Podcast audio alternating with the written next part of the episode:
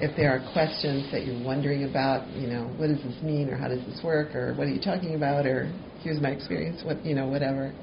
So we'll just make a little room, and, and then we'll we'll move to uh, contemplation. Is anybody? Is there anything? yes. Could you give an example of contact with consciousness?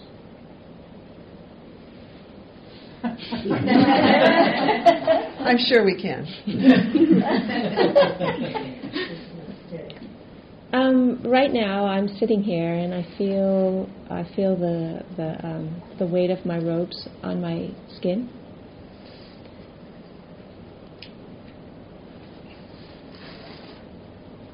And I'm, I'm aware of that.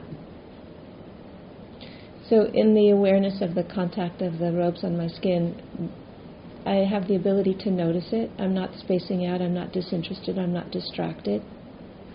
I'm just present with it.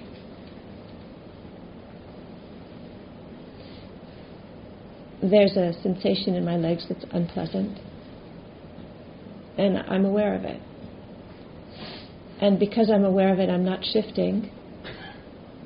I'm not rejecting. I'm not shutting down. I'm not distracting. I'm just aware that it's an unpleasant sensation. So it's not consciousness, sense consciousness, it's awareness. Sense consciousness is allowing me to be a, know that the contact is there, but it's actually an awareness which is a which is a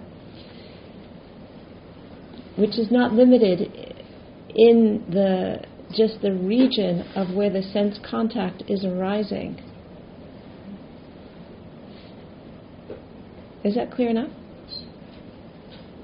It's interesting because usually in a lot of systems, consciousness is um, misunderstood as the self. Mm-hmm. So it's a, an important distinction. Thank you. Thank you.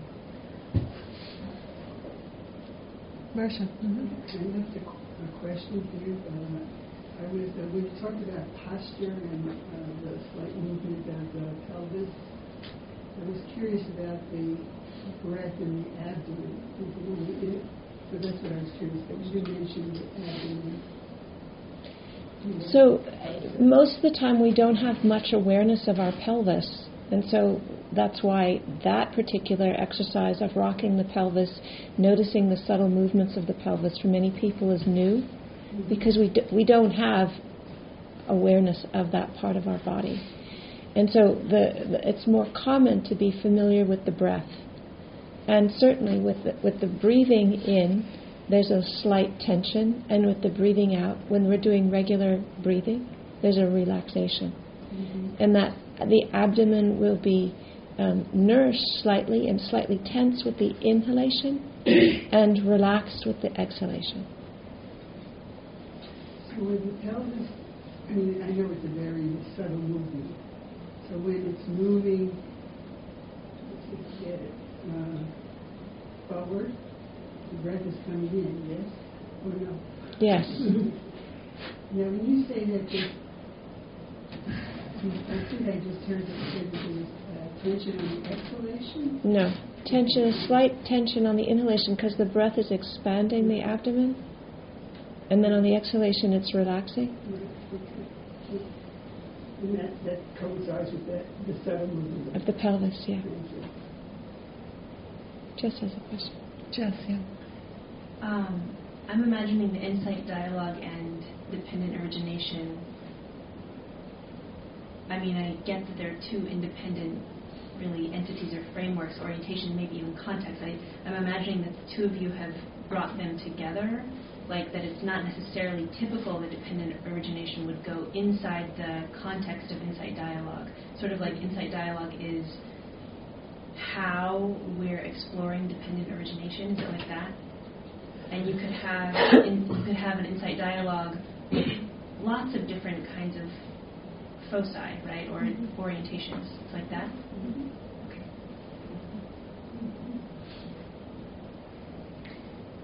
So this may not be the right time for my question, which is not technical as much as it's around um,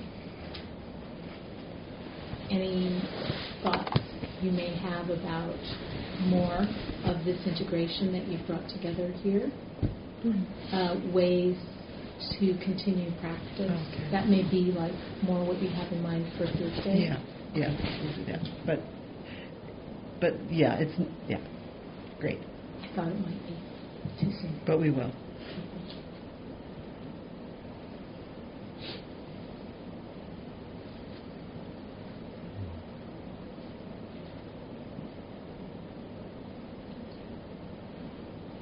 Yeah, I think- Sure if this fits here, but it's about the, the um, I guess, the form and, and the structure of the group. And at most retreats, silent retreats, um, it's a very, um, it's a very solo journey. You know, there's not this kind of interaction.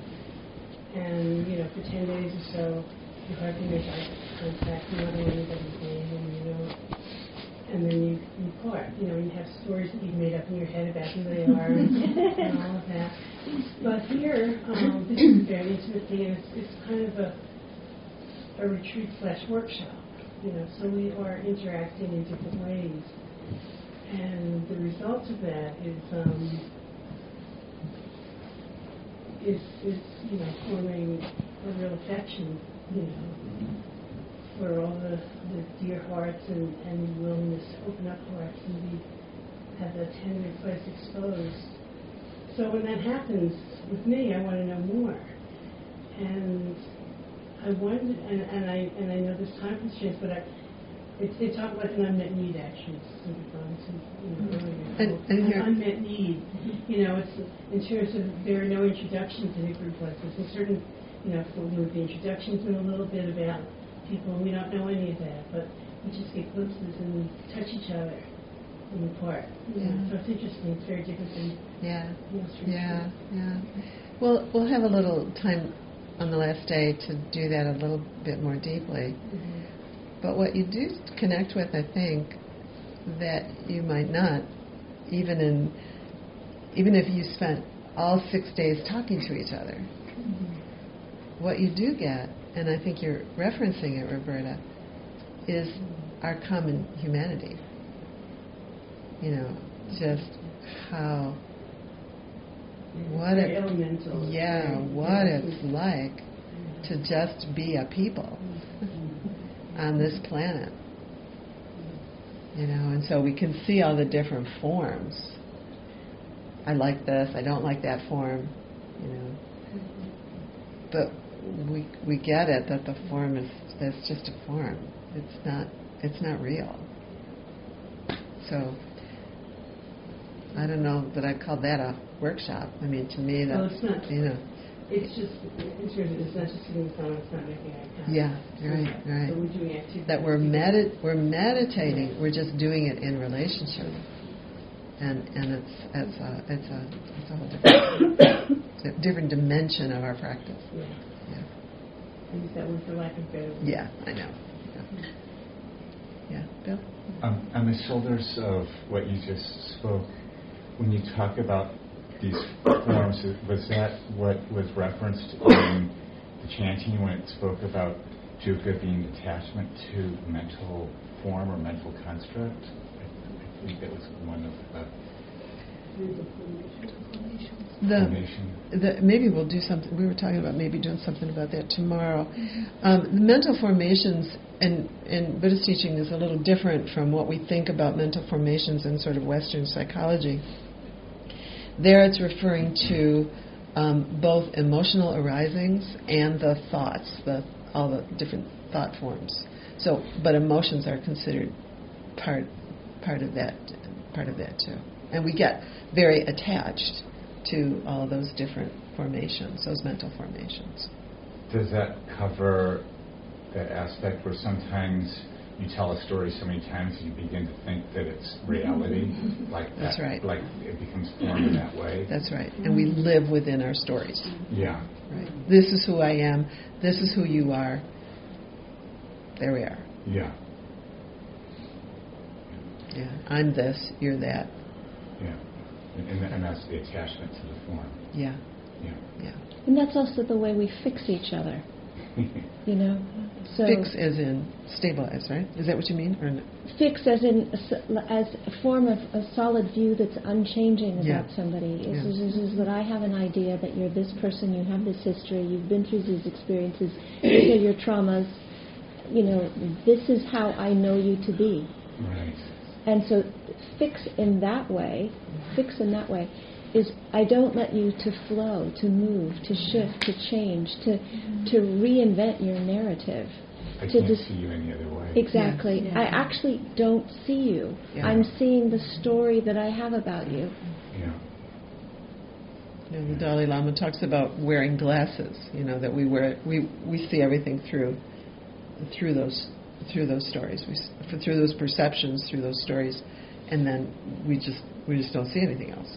I mean, think about you know my mother, or you know my mm, I don't know eighth grade teacher or something like that. You know, we have these. You see your eighth grade teacher in the grocery store. It's like what you eat? yeah, yeah, and our children, right? So maybe, yeah, we might we might do something with that. Yeah, yeah. Uh, Is there an example, I know that that the stories we're we're talking about here are particularly healthy, being attached to the story. Uh, Is there an example of a story that's healthy for us that we would be telling ourselves? Or just the story in general? Because it seems like we are storytelling creatures. Right. Well, the stories it's it's not like the object is healthy or not healthy. The wh- what what's wholesome or not so wholesome is how we are relating to that story. The story is essential. You know, Uh, how many? What is it like? We have 90 billion neurons right now, and each neuron has 10,000 synapses. So we got all this information you know, that we're processing. We're, we're doing it right now. We're all doing it. So, you know, all of that times how many people are here. So there's just a ton of information processing going on. And the stories, as we grow through our lives, help us organize and navigate that. You know, I know that um, my father likes dogs. Okay, you know, you know. So it's just like it, it's a way of organizing it. Mm-hmm. So that's that's fine. Mm-hmm. It's just that we get so attached to our stories that when my father stops liking dogs or something, I don't know, bad example, but you know, when when that's or, or when he likes other things in addition to dogs, or even better, my father, you know, this guy on the road, you know, the other day, this guy is a mean, nasty, ugly guy, you know. And I just know that's true, and Yes. there we are. Yeah, yeah. So it's very constricting. Yeah, that right. And he can never change in my mind. That's who he is. Um, so. Great, thank you. And it's who I am. I mean, you know, we, we, we do this about ourselves too. And sometimes how we do it with ourselves, the stories we tell ourselves, you know, we can say, I'm really a great artist, I'm really, you know, this, I'm that. Um, but we can also tell ourselves that we're inadequate and defective. Um, you've heard, you know, the little sign that Rodney Smith has over his desk says, "It is better to be wanted by the police than never to be wanted at all."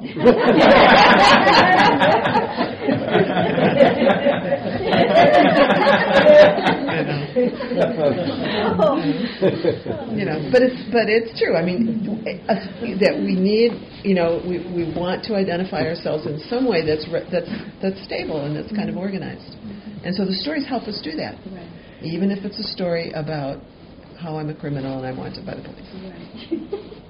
we just have the flexibility is not, we don't want to to get so tuned into that one story that there's no more flexibility. That's right. We can't change. It's the you know it's the it's the attachment, it's the clinging, it's the hanging on. This is how it is. That's the problem. Thank you. So I just want to use myself as an example because I really did have that story that I feel really stupid speaking in groups. Mm-hmm. that was really real. And I'm like ready to be so done with that. So it's a fluid thing. and it feels scripted, but it wasn't. So, I, and I wanted the opportunity to say it in the group because I really wanted it to be different. And so Right. Thank you. But there's the perfect example, my story, my attachment. So used to that. Yeah. It doesn't serve me. And and sometimes that conditioning will have a little bit of a lifespan. You know, we kind of, you know. Uh, long. I said something. no, no, no. But I mean, even forward, I said something about myself to Amma the other day, and then I went, pause. No, let me take that back. Yeah. You know, Yeah. because it was a story. Yeah. Yeah. Yeah. So, This is just a comment, but it's still astounding to me, and I guess with your, with your science background, you probably knew this all along. But last year I did a retreat, I think it was on 27 body parts or something, was Boston.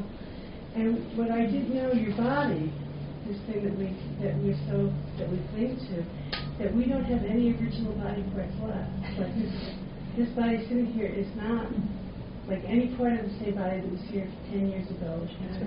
I thought that was astounding because that we think of just birth and death, and in between, we don't think of just like losing body parts and Thank you. rejuvenating, but well, I-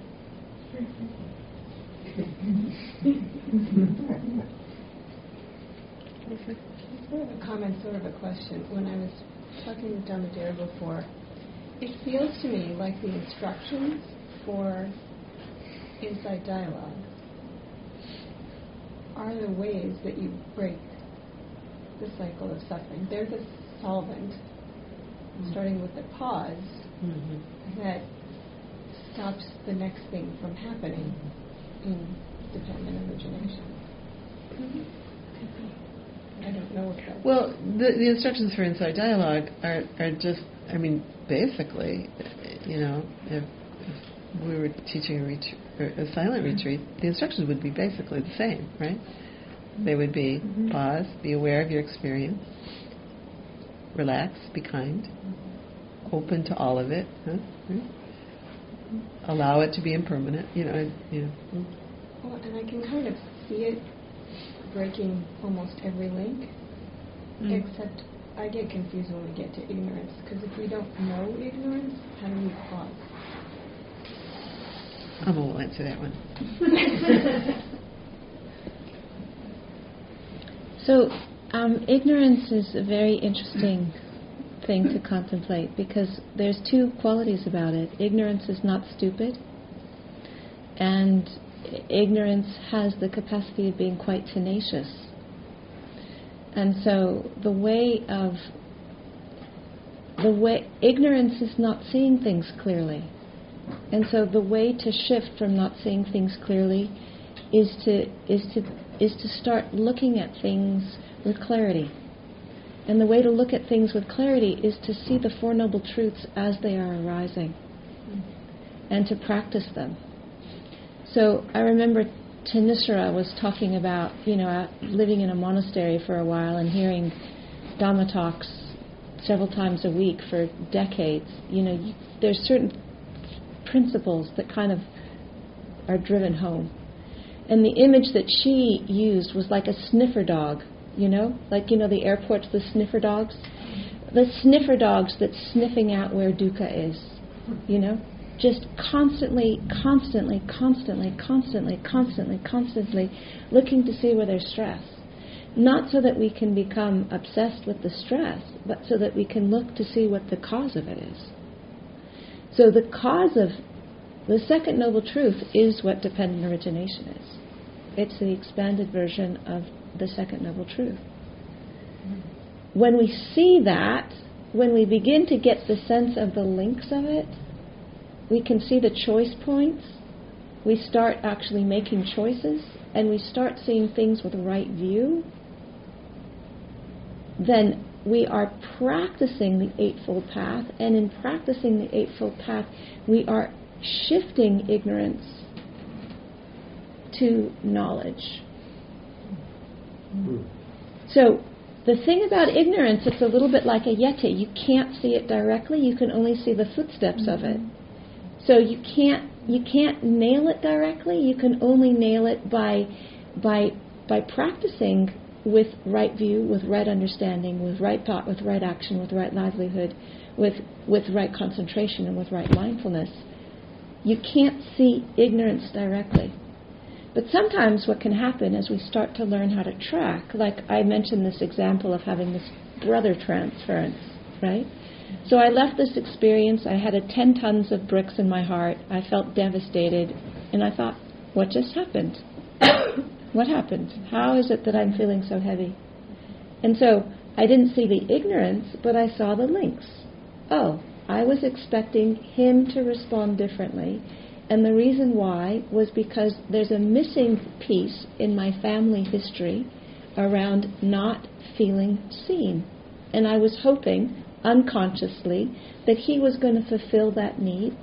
And because he didn't, it activated a childhood need that then was like an avalanche.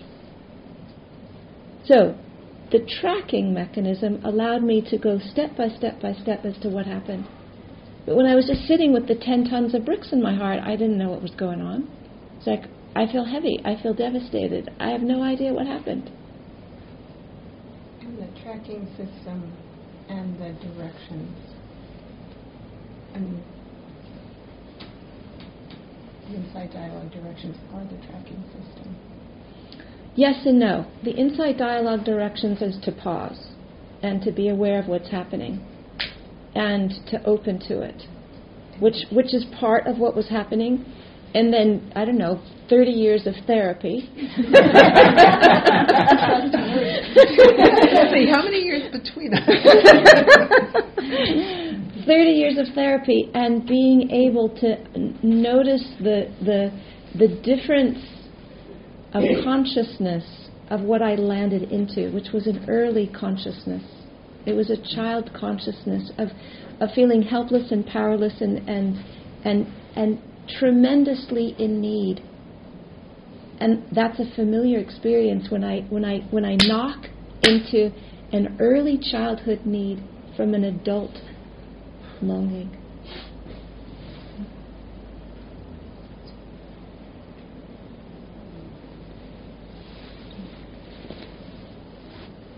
So, so is the sniffer dog kind of a, a felt sense that something's not right or something? Is that Yes. okay? And for me, it's very strongly connected to body. You know, I get somatic signals of tightness or tension, or like some kind of my energy drops, I let shut down, or I, I get tired or something. So it, for me, there's a lot of, of a lot of body signals, flags, sniffer dog, Mhm. sniffer dog, sniffer dog, sniffer dog. Something's not right. Something's not right. Sniffer dog. You know. The Buddha compared it to um, an ox cart with a wheel that was um, not set well, and so every time it turned, it went, "Ugh, ugh," or a lute that's out of tune. You know, so we begin to kind of know what it feels like to feel to be in tune, and then to be able to, you know, cultivate that capacity to notice the arising of, of, of dukkha, of the arising of suffering. you know, that place. And sometimes it's, mm. but yeah, so, yeah, so we notice.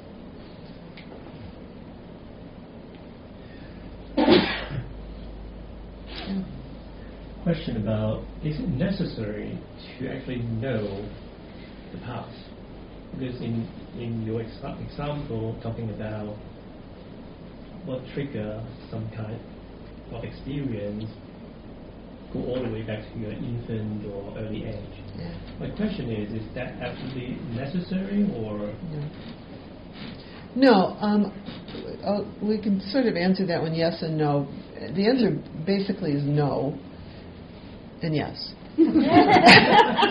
when I, you know, when I talked about working with something for 10 years, diligently, patiently, attentively, for 10 years, I never knew. I still don't know what the source of that was. My guess is that it was something that was pre-verbal. And so it wasn't accessible to my conscious mind at all, even if I stay from 8 million years in therapy. But it didn't matter because paying attention to it just, I mean, ultimately, this is, this is, I'm gonna, I've talked about this a whole lot. Paying attention to it will ultimately soften that. However, the question that came up, one of the first questions that came up was, hey, look, I'm paying attention to this thing, you know, for 11 years, you know, you know, for not even that long. I'm paying attention to this. It doesn't seem to be shifting. And there, um, it's very often the case that there we, we actually need to have what's called more psychological inquiry to kind of, um, and hmm, not just the psychological inquiry, but the relationship that can be with someone who is not in that stuck place, who can kind of help us see it from a broader perspective and begin to see what's going on. And, you know, so that's the yes part. So if we need it, which we often do, because all of us have these places, uh, you know, a gazillion of them. Mm-hmm. Um, and and often, I was talking to somebody the other day. Uh, you know, often you, what we get in our in our teaching is either the no part or the yes part.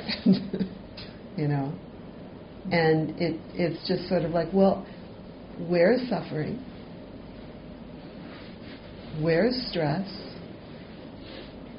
What practices help? Another way that I can answer that question is, is that, like in that example with me, you know, I left a situation, I had 10 tons of bricks in my heart, and I felt, what's going on? So I felt disorganized, and I felt vulnerable, and I was filled with a lot of feeling. Whatever mechanisms of tracking ended up coming up with a frame, it was like, oh, sweetheart. Mm-hmm. I understand why this is so painful for you. Mm-hmm. You know that you're doing that for yourself. I was doing that for myself. So when I had the frame, when I actually understood or could make sense of it in terms of my own personal childhood patterning, then rather than feeling agitated by it, there was this, oh, sweetheart, of course you're upset. You know, what just happened is actually very triggering for you, and this is what got triggered. So the framing for me then helped me move into being able to self nourish in the way that I needed it. Whereas before it was like, you know, you know, kind of like, what's happening? How do I, how do I organize? What, what? Where's mommy? Mm-hmm. Where's mommy? Mm-hmm. There's no mommy. Yeah. And do you think that the psychotherapy was was something that helps us then to be able to see those right, links. Right, because I couldn't do that until somebody entered into that space with me and then said to me, Sweetheart, mm-hmm. yeah. you know, of course you're upset about this. Yeah. This is actually huge. This is not small. So I had to have somebody model that for me because I didn't know that myself.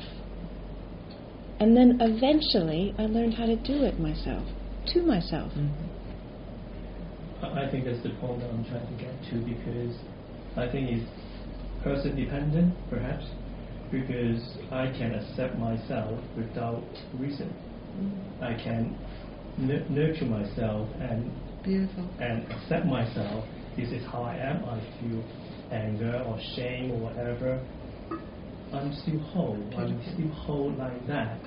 And because I, I coming from my own experience, I, I try not to go to find the reason. I'm not using a mirror, but just accepting this it's is like what it is here and now.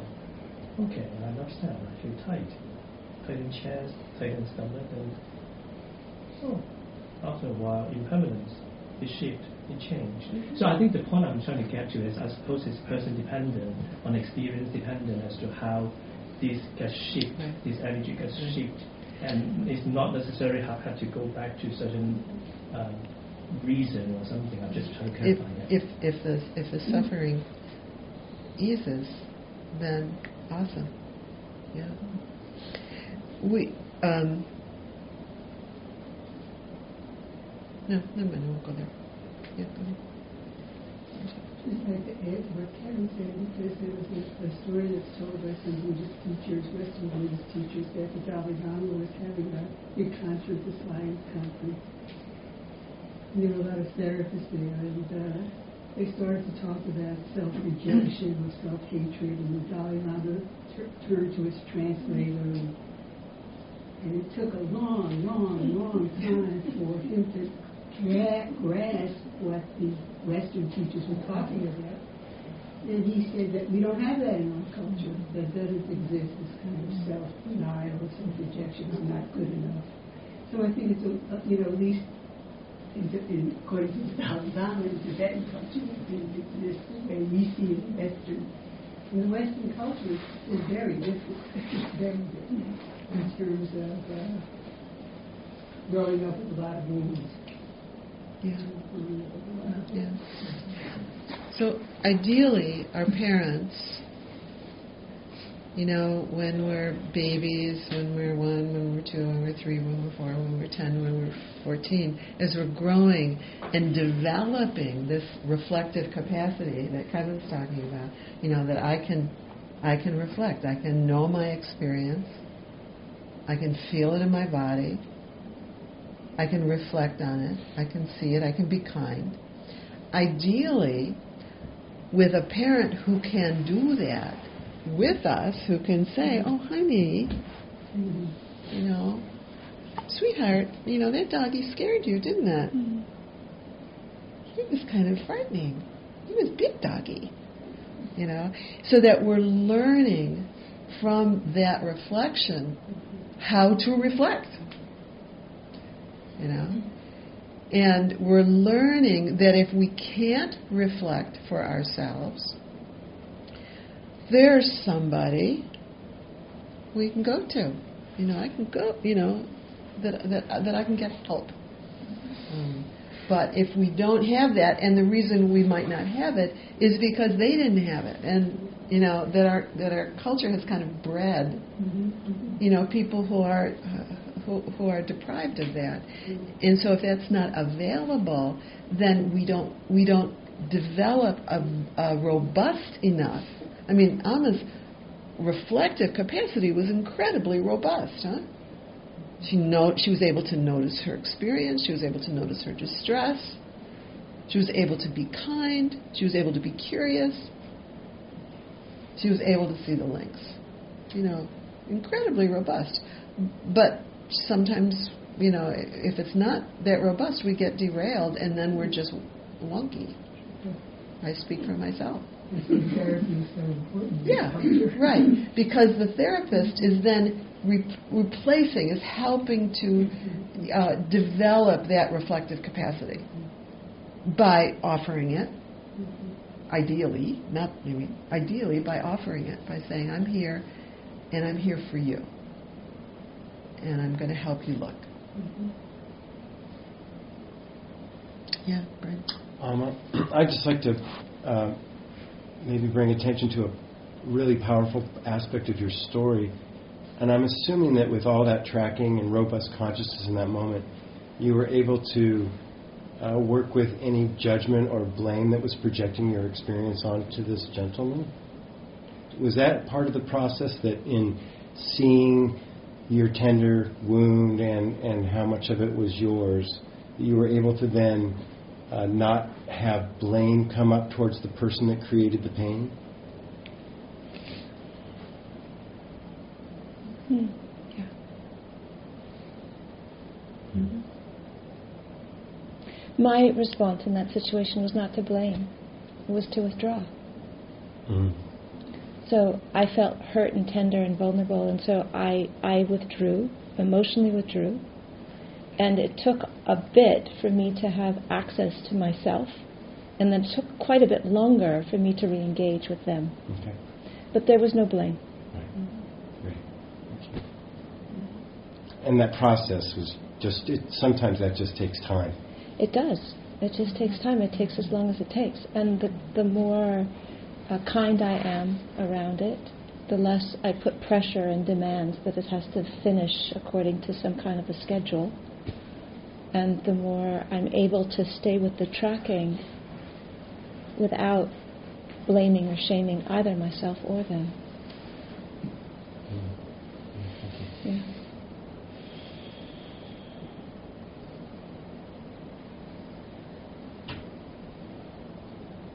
Bert's got a question. To articulate this? Like what happened with me today, the impulse to ask what was happening instead of just what is my experience now, what's my experience now. Ask what is happening or why is this happening or where did this come from, I know would have robbed me of going deeper into the experience. And I know that's not what you're talking about, but for me it's important for me to clarify it for Mm. myself. I'm uh, like you talked about that experience and, and having that framework of, oh, of course this hurts. It comes from here, allowed you to relax deeper into it. So I could see it's just helpful for me to have the inquiry question of if I'm asking questions that include historical, psychodynamics, or causation, just does this help me be more present and relaxed in my experience? Yes. I just needed to say that out loud for myself Great. because Great. I could have gone that direction and lost something that was really precious to me Right. Today. Yeah. Yeah. Or does it deepen the suffering? Yeah, right. So awesome. Thank you. Thank you.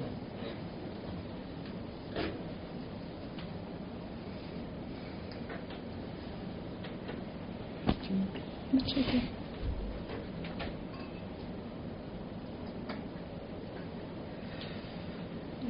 I don't know. What do you think? We could, um, we could actually do both contemplations and just, you know, and do a little more close to it. Is that all right?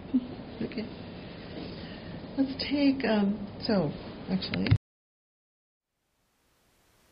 Thank you for listening. To learn how you can support the teachers and Dharma Seed, please visit dharmaseed.org slash donate.